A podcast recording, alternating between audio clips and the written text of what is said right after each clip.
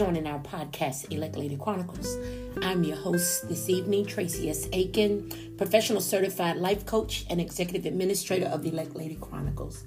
Today, I want to talk about the In My Feelings, the Other Challenge. We're all familiar with the very popular In My Feelings Challenge. And so much so that not only are many of us familiar with the song, but many of us participated in the In My Feelings Challenge. Uh, we posted on Facebook, we posted on Instagram, and if we didn't post about it, we thought about posting about it, or we even enjoyed the posts of other people.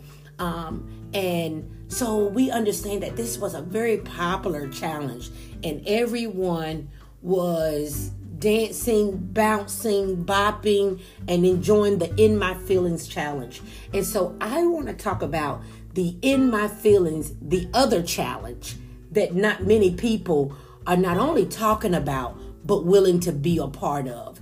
And so before I do that, let me read Proverbs 29 and 11 from the English Standard Version of the Bible.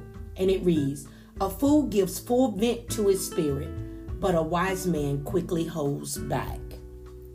And I read that because I want to talk about what happens when we are in our feelings and we vent our feelings through our offenses, through our jealousy, and even through the depths of our pain. How are our, how are our relationships affected when we are in our feelings and we're disrespectful, we're despondent to those we love, we're discontent and we don't care about anything, anyone. And so we treat people with disloyalty and disrespect, all because we're in our feelings. Exactly. It destroys relationships. And so I am here today to challenge all of us. The next time that we are in our feelings, for whatever reason, someone hurts your feeling, um, someone says something to you that you don't like, someone does something you don't like, you see something on Facebook you don't like, and so you're in your feelings. And the next time you get a call from someone or that particular person that whatever they said or did put you in your feelings before you vent your frustration, before you give full vent to your spirit about it, be wise Hold back quietly. Allow yourself to think. Allow yourself to ponder the solution. Allow yourself to ponder how you will address it. Because in the long run, doing so could save the friendship. Doing so could save the relationship. Doing so would give you the direction and the wisdom of how to properly address it. There's no race. A fool utters his whole heart.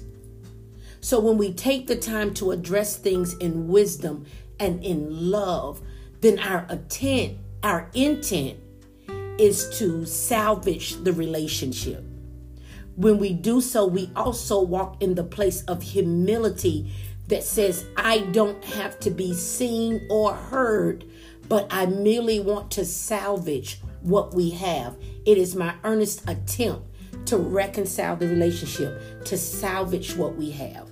And so the next time we are in our feelings, let us not be quick to give full vent to our spirit, but to be wise and to quietly hold back and allow ourselves to think of the most humble and the best way to address the offense that we need to address. Remember, love beyond an open heart is a willing heart. Thank you for listening.